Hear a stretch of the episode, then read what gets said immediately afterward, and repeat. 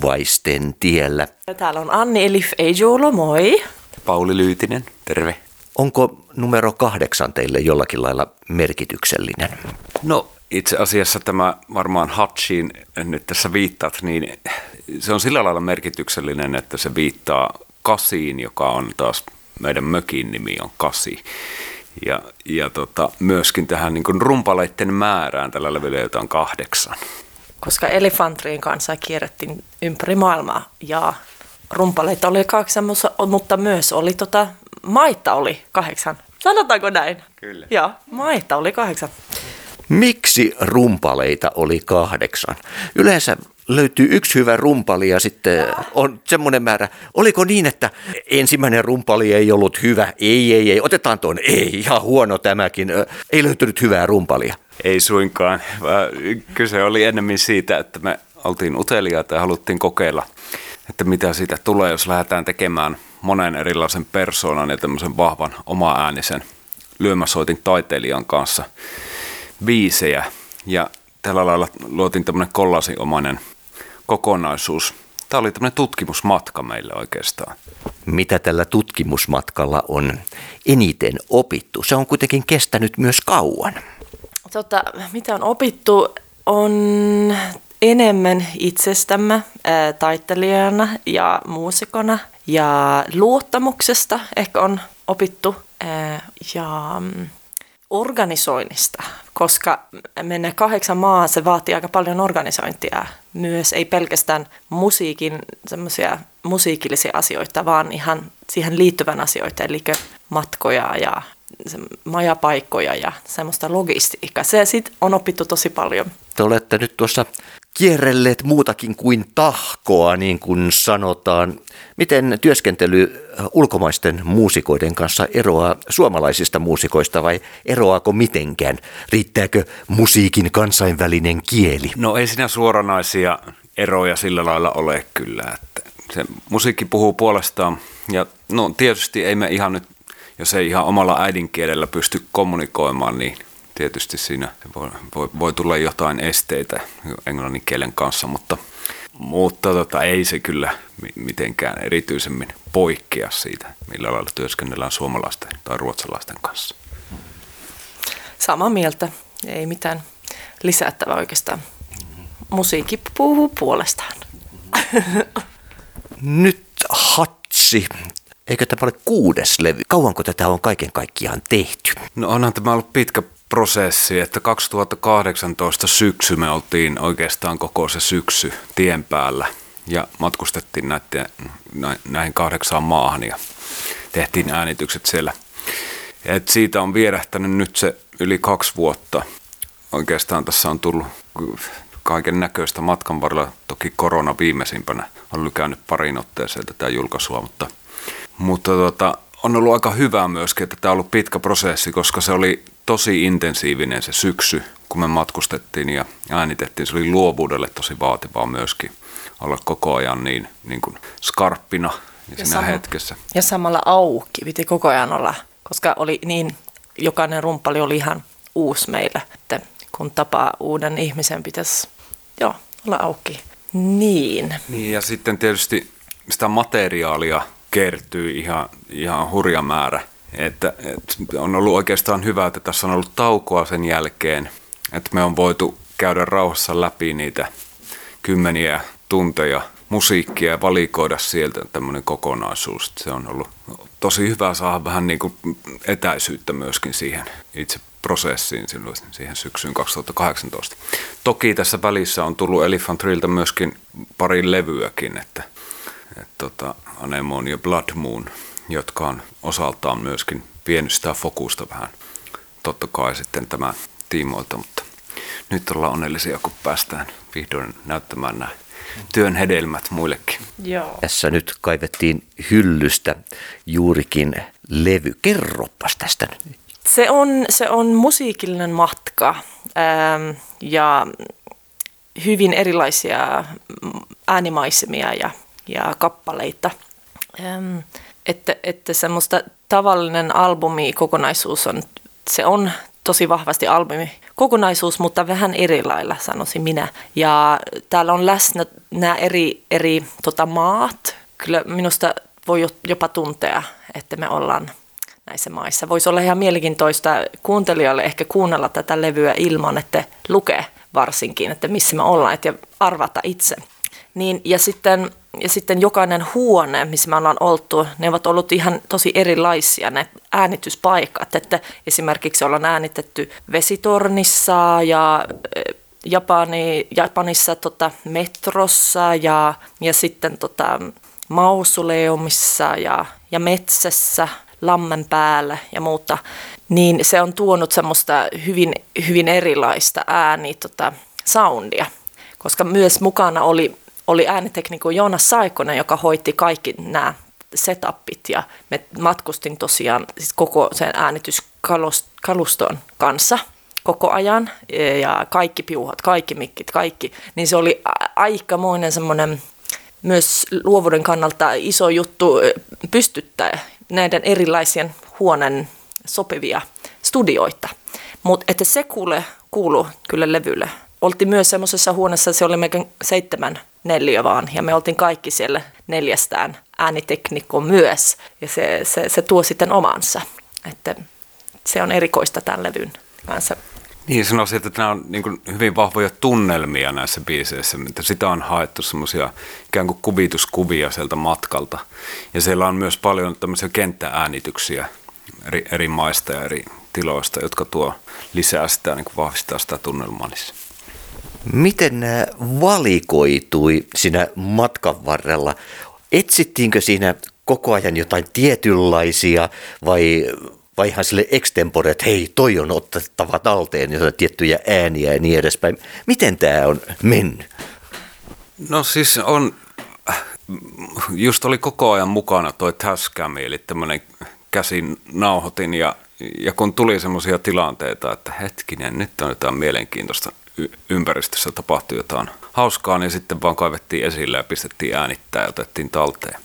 Ja sitten aina kun me mentiin uusiin paikkoihin, niin me käytiin testaamassa ne eri akustiikat, mitä siitä niin kuin ympäristöstä löytyi. Erilaisia tiloja, just niin kuin Anni tuossa äsken mainitsi, niin että missä olisi semmoinen mielenkiintoinen akustiikka, missä meidän kannattaisi äänittää.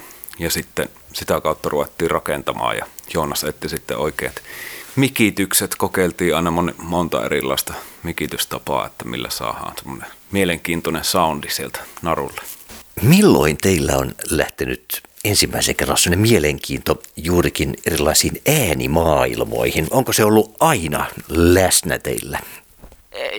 Kyllä, pienestä asti muistan kyllä, että on kiinnittynyt huomioon tämä, sitä äänimaisemaa ja, ja kytketty myös äh, semmoinen yhtenäisyys musiikkiin, että se on vähän sama asia. Että äänimaisemoista ihan semmoisia e, enemmän ehkä tavallisia, kuten auton äänet ja vaikka mitään, että se kuulostaa kuin musiikkia välillä. Et en osaa sanoa oikeastaan milloin, mutta pienestä lähtien. Elifantre on ollut koossa jo 14 vuotta osapuilleen. Mikä on eniten muuttunut tässä matkalla? No varmaankin me itse ollaan kasvettu aika lailla tässä ihmisinä ja taiteilijoina tämän matkan aikana ja tietysti kuusi levyä tehty ja jokaiselle aina pyritty etsimään täysin joku uusi juttu ja uusi kulma, joka on auttanut meitä sitten kehittymään ja kehittämään itseämme taiteilijoina. Toki niin kuin meidän instrumentaatio on jatkuvasti laajentunut, että ensimmäinen levy oli ihan akustisia soittimia pelkästään, siinä oikeastaan vaan saksofoni, laulu, rummut – ja jotain melodisia perkussioita, mutta siitä se lähti sitten pikkuhiljaa laajenemaan ja otettiin elektronisia elementtejä mukaan, syntetisaattoria ja efektipedaalia ja sellaista. Ja sitten myöhemmin tuli samplerit ja rumpukoneet ja niin edelleen. Ja nyt, se, nyt on elektroninen puupuhallin ollut pitemmän aikaa semmoinen yksi tärkeä elementti myöskin tätä palettia. Joo, sä sanot se aika hyvin. Öö, että tämä halu myös tutkia on ollut läsnä koko ajan ja tutkia musiikkia myös, mutta myös tutkia itsemme. Että kyllä se tutkiminenkin, se, se luo äm, muutosta. Joo, niin. Entä millaista tällainen elifantreen tapa toteuttaa musiikkia ja ääniä on sitten laulusolistille? Joo.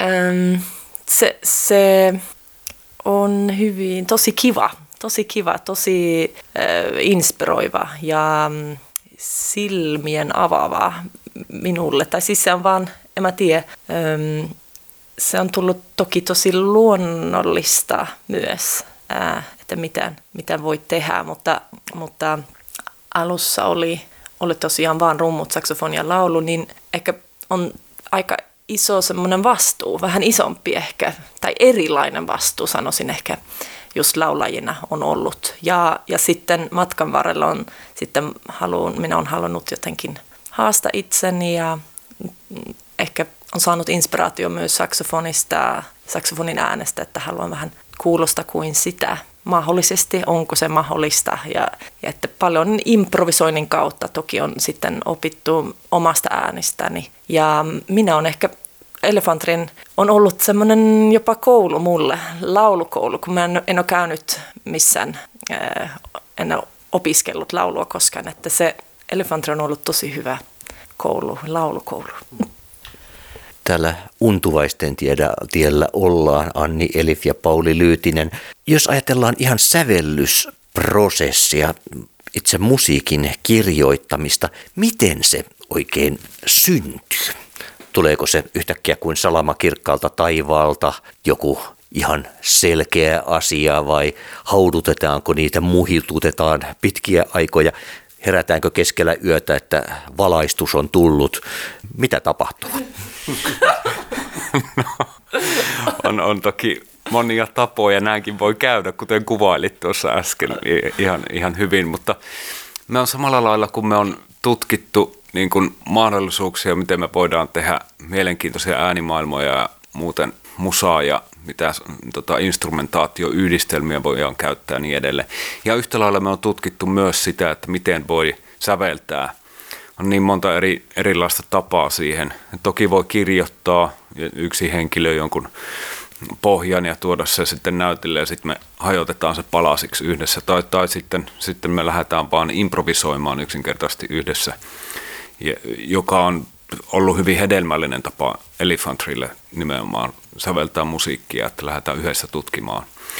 Ja kun löytyy joku tällainen, me äänitetään aika paljon sitä improvisaatioa sillä lailla, ja kun sieltä löytyy joku sellainen mielenkiintoinen, päräyttävä maisema tai tekstuuri, niin me ehkä ruvetaan jalostamaan sitä asiaa.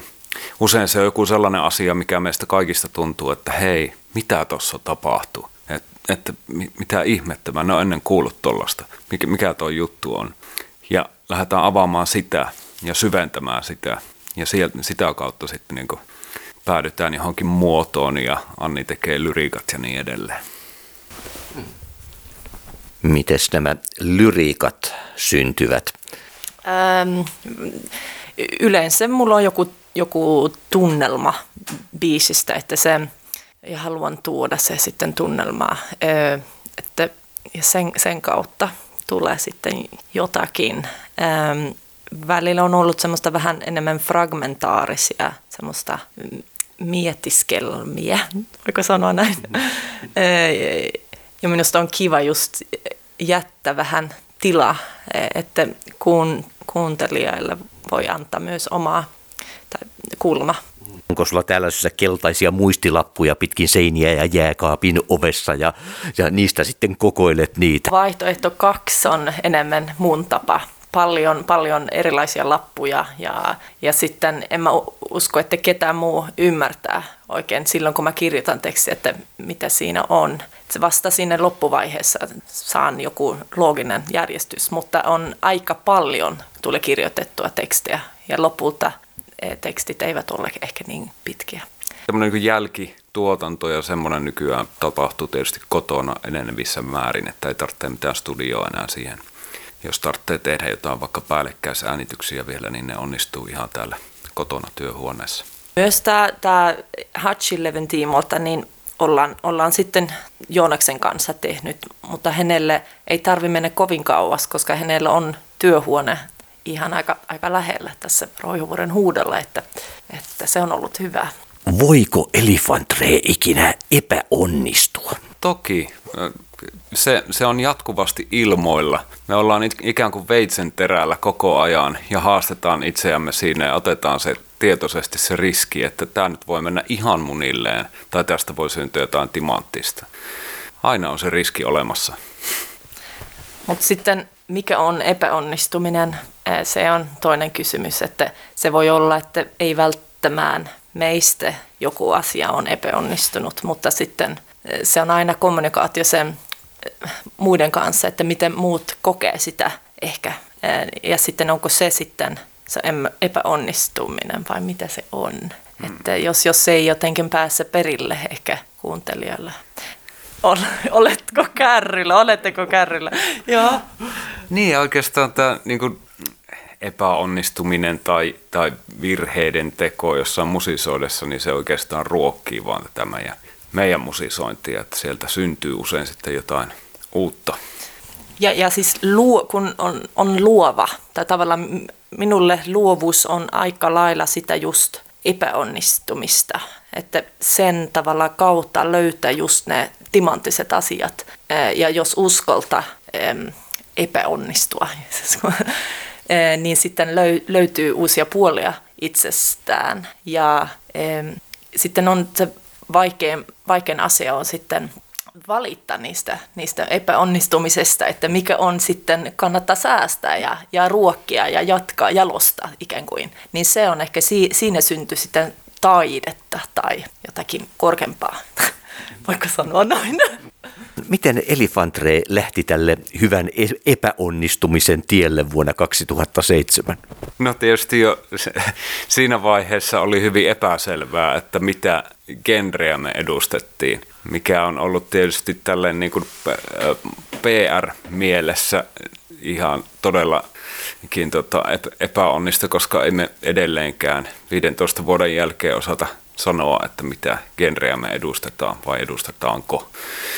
Öö, mutta myöskin tämä, että meillä oli pohjana vain saksofonilaulu ja rummut, niin on hyvin haavoittuvainen kokoonpano ja lähtökohtaisesti, jossa kaikki niin kuin, ikään kuin virheet tai epäonnistumiset sitten kuuluu myös tosi selvästi, koska se on niin herkkä kokoonpano. Että, että varsinkin silloin aluksi tuli kyllä treenattua ihan hulluna niitä systeemejä, että me saatiin pidettyä se kasassa tällä, tällä triolla ja tietysti nykyään on ihan eri juttu, kun on niin pitkään soitettu ja se luotto on niin kova, että ei, ei ole enää sillä lailla samalla lailla tarvitse treenata ihan niin hulluna. Levyn julkaisu on siirtynyt tässä jo vissiin pariinkin otteeseen.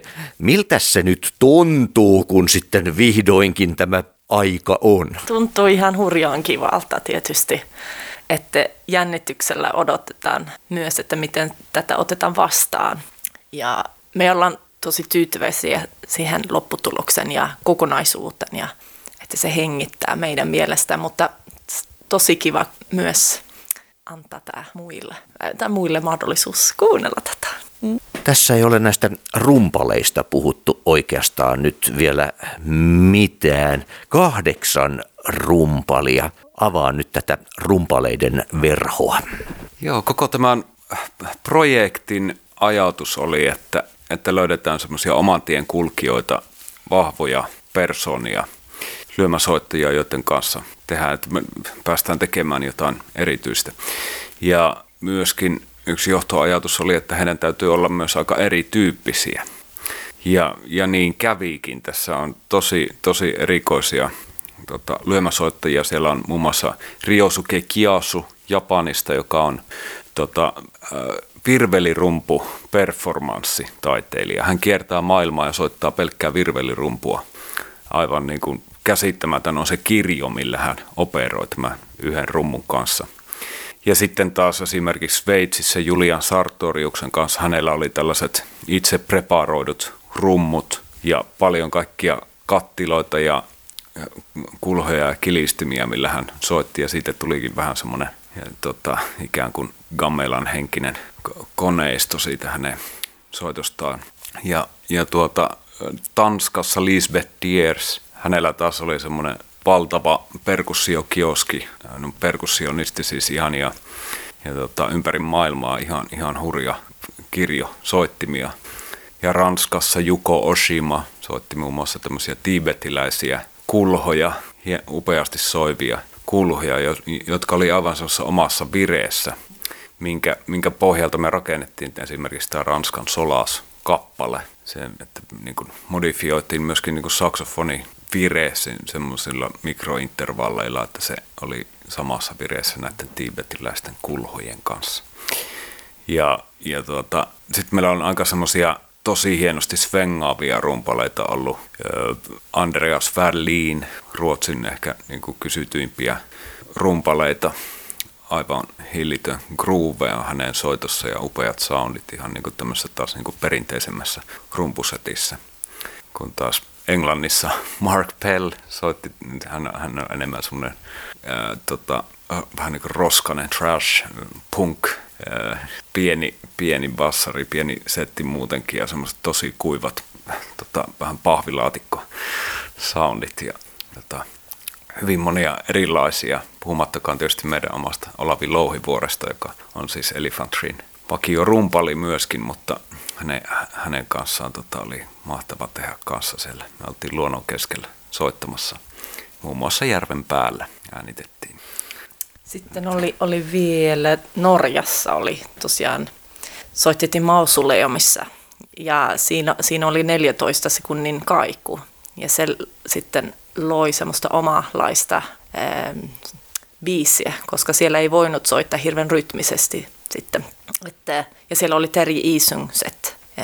Ja hän on myös mielenkiintoinen tekijä, kun hän on ehkä eniten tunnettu siitä, että hän rakentaa jäästä omia soittimia, rumpuja, mutta myös muita. Ja, ja se on hänen juttu ikään kuin. Mutta tällä kertaa hän soitti enimmäkseen kive, kiveillä. Joo, kiviä. kiviä ympäri maailmaa. Ja sitten, että tämmöinen iso tota, projekti olisi mahdollista – rahoittaa kaikki matkat ja, ja kaikki nämä, että saada nämä rummut mukaan, palkiot ja muut, niin tietysti oli tosi tärkeää, että me saatiin tukea konesäätiöltä. Ja sitten haettiin muiltakin instanssilta ja saatiin sieltäkin tukea, mutta se, se oli tosi, tosi tärkeä koko tämän matkan ja albumin kannalta. Anni Elif ja Pauli Lyytinen, mikä tekee teidät onnelliseksi?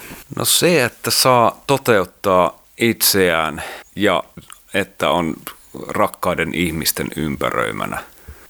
Oo, rakkaiden ihmisten ympäröimä ja että on, että on mahdollisuus olla ja touhua siis taiden parissa ja musiikin parissa. Mä oon niin onnellinen siitä, että mä oon sitten syntynyt ehkä täällä. Noin minä olen syntynyt Ruotsissa, mutta, mutta että tällä puolella tavallaan, että, että on niin etuoikeutettu. Ja se kyllä on tosi mahtavaa.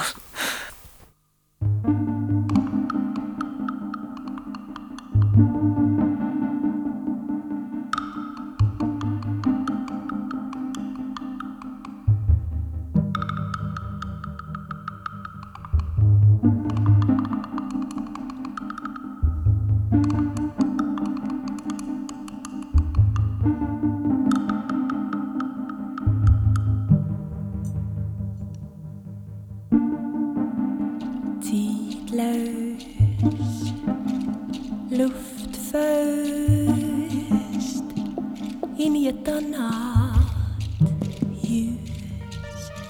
Husfasaderna, solcharaderna leker våriga lekar i fönsterrutorna.